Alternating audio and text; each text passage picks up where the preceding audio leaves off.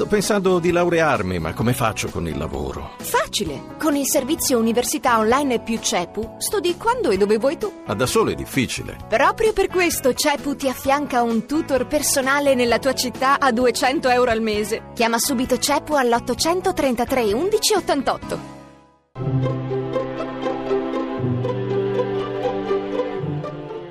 Il pensiero del giorno.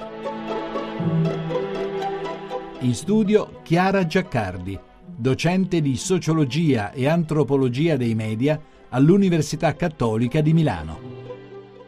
Il mondo non è comprensibile, ma è abbracciabile, sosteneva Martin Buber. Abbiamo già abbracciato qualcuno oggi. Quando sentiamo il bisogno di un abbraccio, dobbiamo correre il rischio di chiederlo e di offrirlo. L'abbraccio è un luogo propizio, per guardare il mondo da una prospettiva diversa, che è quella del noi. E non c'è per forza bisogno di parole. Il linguaggio dell'amore è un linguaggio segreto e la sua espressione più alta è un abbraccio silenzioso, scriveva Robert Musil.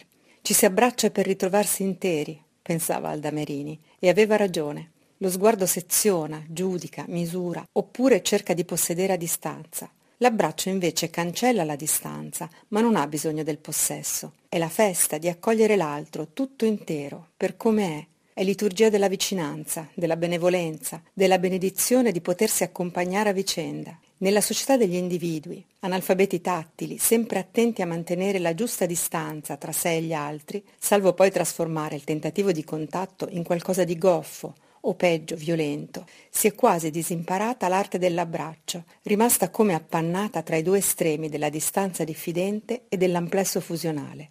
Rieduchiamoci allora a vicenda questa comunicazione accogliente, empatica, solidale, che ci aiuta ad affrontare con più fiducia, sapendo che non siamo soli, il caos del mondo. Possiamo lasciarci guidare dai versi di Livia Candiani. L'universo non ha un centro, ma per abbracciarsi si fa così. Ci si avvicina lentamente, eppure senza motivo apparente. Poi, allargando le braccia, si mostra il disarmo delle ali e infine si svanisce insieme nello spazio di carità tra te e l'altro. La trasmissione si può riascoltare e scaricare in podcast dal sito pensierodelgiorno.rai.it.